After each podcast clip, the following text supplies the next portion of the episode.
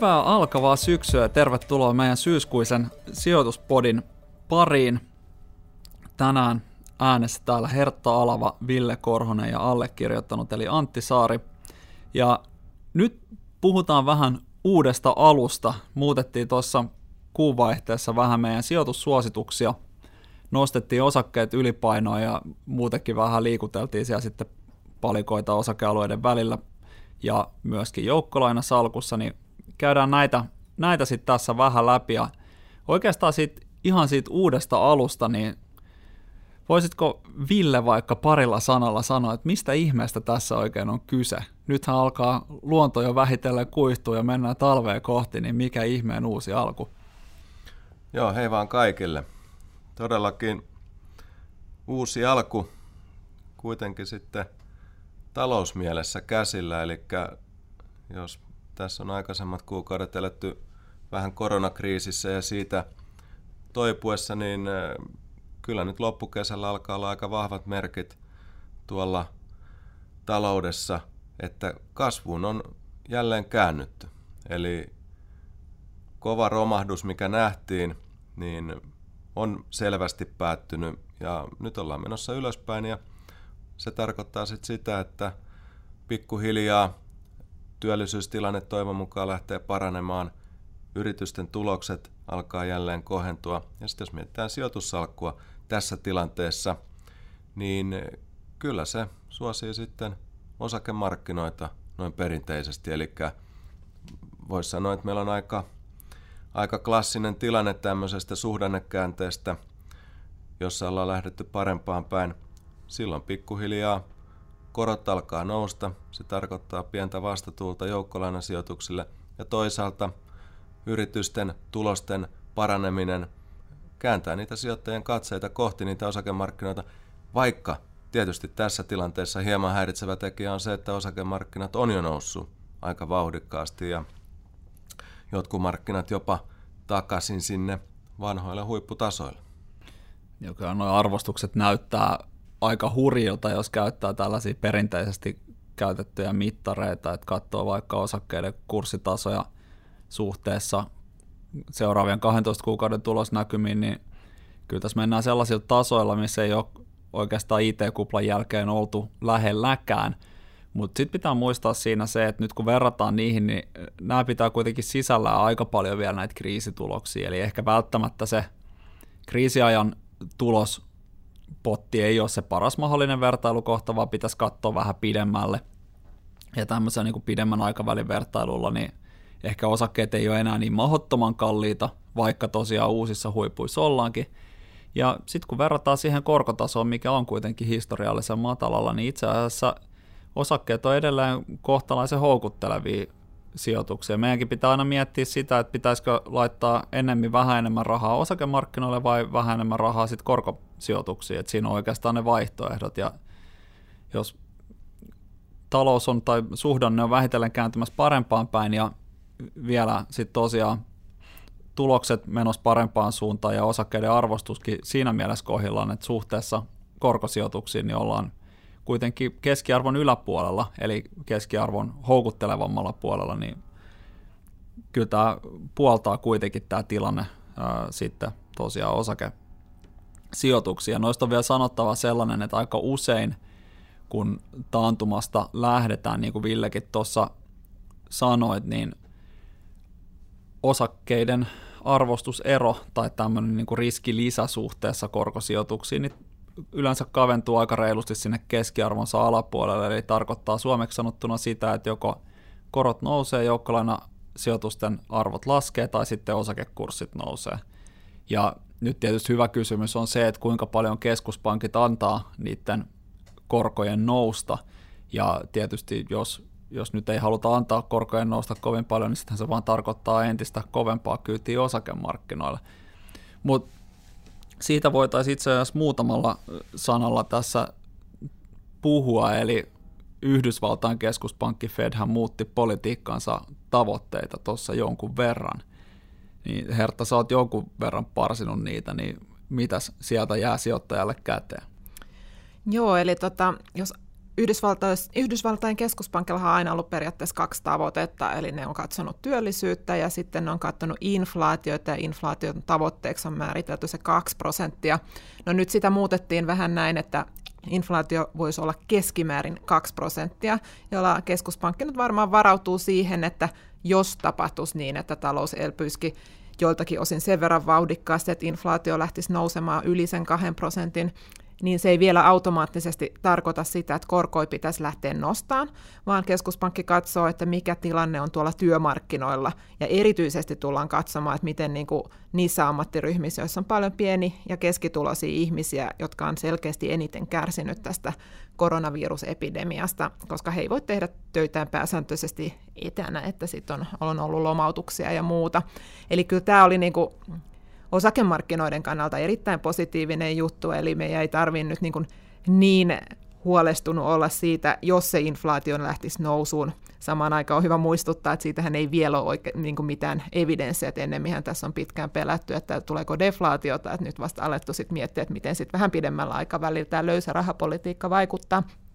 Mutta joka tapauksessa, että jos tulisi sellaista, niin se ei vielä tarkoita, että osakemarkkinoilla tarvitsisi alkaa siitä huolestua, että tämä korkohan on ihan erittäin tärkeä asia osakemarkkinoiden kannalta, että nämä muutokset Fedin rahapolitiikassa on viime vuosina ollut erittäin tärkeässä roolissa, kun on katsottu, mihin markkinoilla on menty. Joo, se on totta kai varsinkin nyt ehkä hyvä myöskin huomioida se, että ne muutokset, mitä tässä on nyt viime aikoina nähty korkotasossa, niin ne on oikeastaan yksinomaan tullut sieltä, siis ensin tietenkin korkoja laskettiin hirveätä kyytiä tuossa kriisin aikana, mutta nyt kun on pikkusen lähdetty sieltä hilautumaan ylöspäin pitkissä koroissa, niin sehän on tullut siis puhtaasti siitä, että inflaatio-odotuksia on nostettu, tai sanotaan, että sitä inflaatiohinnoittelua on pikkusen nostettu, eli reaalikorko on pysynyt siis todella matalalla, historiallisen matalalla tasolla Yhdysvalloissa, ja se väistämättä johtaa siis siihen, koska matalien korkojen tarkoitus on se, että pääomasta tulee halvempaa, jotta voidaan sitten kannustaa yksityistä sektoria investoimaan. Ja totta kai se auttaa myöskin sit julkisen sektorin velkaelvytystä ja mahdollisia investointeja, mutta jotta se voisi kannustaa yksityistä sektoria investoimaan, niin se väistämättä sen on johdettava myöskin siihen, että tällaiset arvostuskertoimet myöskin osakemarkkinoilla niin nousee. Eli omaisuuserien arvojen on noustava, jotta pääoman kustannus olisi matala. Se on aina käytännössä sen asian kääntöpuoli. Ja jotta elvytys siis toimisi, niin osakekurssien piti nousta, ja osakekurssit nousivat, joten elvytys jossain määrin varmasti toimii, ainakin sillä tasolla, että pääoman hinta on, tai pääoman kustannus yrityksille on nyt oleellisesti matalampi kuin mitä se oli sitten tuossa kriisin keskellä.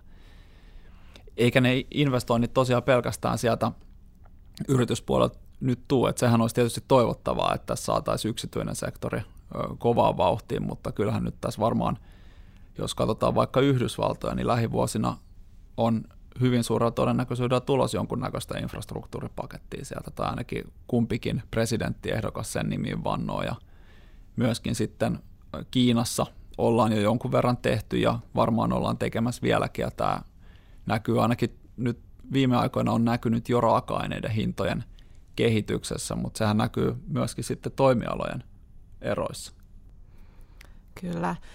Jos mietitään, että mikä potentiaali tuossa investointien kiihtymisessä on, niin ehkä on hyvä muistaa vielä, että 2019han oli jo sellainen vuosi, jolloin investoinnit oli kohtuullisen heikkoja, johtuen paljolti siitä, että silloin tämä kauppasota oli aika paljon tapetilla, ja se vähän aiheutti sitä epävarmuutta, että yritykset oli vähän varovaisia, ja silloin kun tämä vuosi alkoi, niin ajateltiin, että tänä vuonna ne lähtisi nyt kiihtymään. No, sitten tulikin tämä koronakriisi, ja ne laitettiin taas jäihin, mutta kyllä siellä tavallaan niitä tarpeita varmaankin on, ja miettii ihan kaikkea tämmöistä IT-puolen investointia, mikä parantaa yritysten tuottavuutta varmasti jollain aikavälillä. Niitä on paljon pipelineissa, sitten on kaikki nämä vihreät investoinnit. Niitähän tulee tietysti paljon julkisen vallan taholta, mutta sitten usein se tekijä on sitten kuitenkin yksityinen yritys, ja sillä puolellahan varmasti tullaan tekemään. Ja sitten näitä liikenteeseen liittyviä erilaisia investointeja, että nehän on perinteisesti tämmöisiä suosittuja projekteja silloin, kun on taloussykli on vähän heikko ja julkinen valta haluaa sitä niin kuin elvyttää, niin silloin liikenneinvestoinnit on hyvin pitkäjänteisiä ja isoja, niin kyllä niitä varmasti niin kuin pikkuhiljaa tulee, ja nyt kun tosiaan rahaa saa niin kuin edullisesti ja sitä on tarjolla, niin uskotaan, että kyllä ne niin kuin pikkuhiljaa lähtee liikkeelle, ja tässähän me oikeastaan vähän tähän niin kuin otettiin kantaa myös tässä meidän niin kuin allokaatiosuosituksissa, eli meillä oli aikaisemmin Pohjois-Amerikka ylipainossa, niin nyt me laitettiin se neutraaliin ja sitten nostettiin niin kuin Japani alipainosta neutraaliin just sen takia, että siellä on aika paljon näitä yrityksiä, jotka sitten hyötyy tästä investointisyklin käynnistymisestä, jos näin todellakin tapahtuu. Ja Eurooppahan on sitten toinen, joka pikkasen hyötyy siitä. Eli meillä on se ajatus, että tuottoerot pikkasen pienenisivät, ja sitten kun nämä on vielä nämä kaikki sykliset sektorit on selkeästi halvempia kuin ne osakemarkkina keskimäärin, niin sitten se tavallaan poistaa vähän painetta myös sitten sitä PE-kertoimien tuijottamiselta. Eli siellä on kyllä niin kuin sitten tilaa nousta myös näillä kertoimilla ihan siinä mielessä. Et vähän niin kuin laajemmalla rintamalla mentäisiin eteenpäin, että ei enää tuijoteta, että kuka hyötyy koronakriisistä ja mennä niihin osakkeisiin, vaan että nyt aletaan katsoa, että kuka hyötyy siitä, että talouden sykli kohenee ja investoinnit lähtee liikkeelle.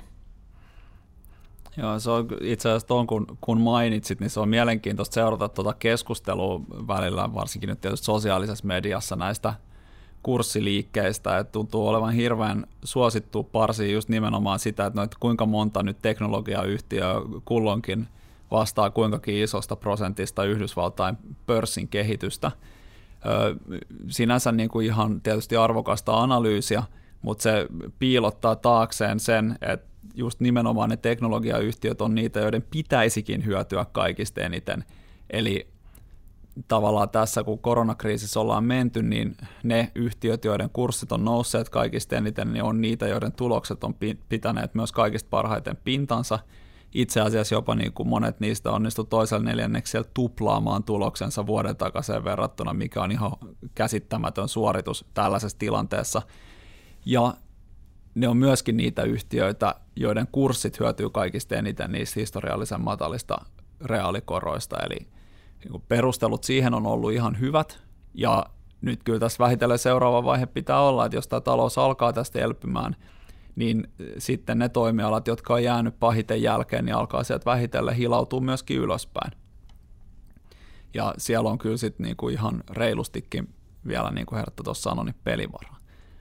No sitten me korkopuolellakin vähän muuteltiin meidän suosituksia ehkä enemmän tällaisesta niinku riskinhallintanäkökulmasta. Joo.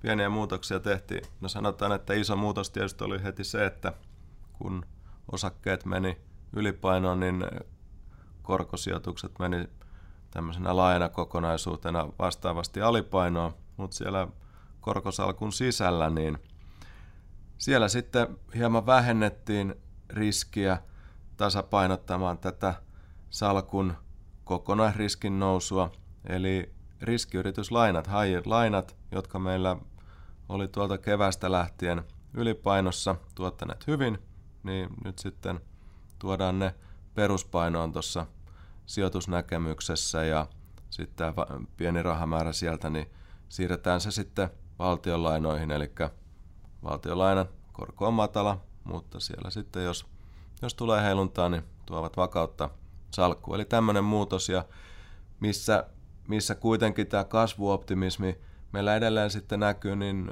se on kehittyvillä korkomarkkinoilla, että odotukset on, että myös kehittyvät maat tässä ovat kasvun tiellä, toipumisen tiellä, ja siellä riskimarginaali kehittyvien korkomarkkinoiden osalta on edelleen kohollaan, ja nyt kun kasvu sitten jatkuu ja talousmeininki tasaantuu, niin myös sitten odotetaan, että se kehittyvien korkomarkkinoiden riskimarginaali jatkaa kaventumista ja kaventus sinne niin sanotusti normaaleille tasoille, missä ollaan sitten aikaisempien syklien aikana menty.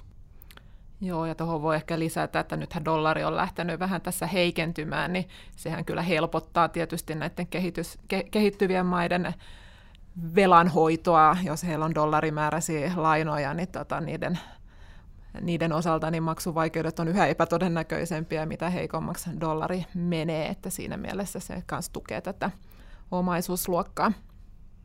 Ja kyllähän nyt sanottava kuitenkin se, että onhan tosiasia se, että jos osakkeella menee hyvin, niin kyllä näin riskisimmin luotoillakin menee hyvin, että eihän ne on hirveän vaikea nähdä sellaista tilannetta, että missä riskiyrityslainat pärjää huonosti ja osakkeet pärjää erinomaisesti, että se yleensä tuppaa kyllä sitten kääntymään päälailleen aika nopeasti, mutta enemmän tosiaan kyse siitä, että ei nyt sitten makeaa mahan täydeltä, ja on tässä nyt sanottava sekin, että kyllä nämä meidän suositukset, se kun me otettiin pääsiäisen jälkeen riskiyrityslainat ylipainoon, niin se on tuottanut ihan älyttömän hyvin tällaisena niin kuin korko-omaisuuslajina, ja myöskin se Pohjois-Amerikka, Japani, että kyllä niissä niin kuin on aikakin siinä mielessä ottaa pieni hengähdystauko.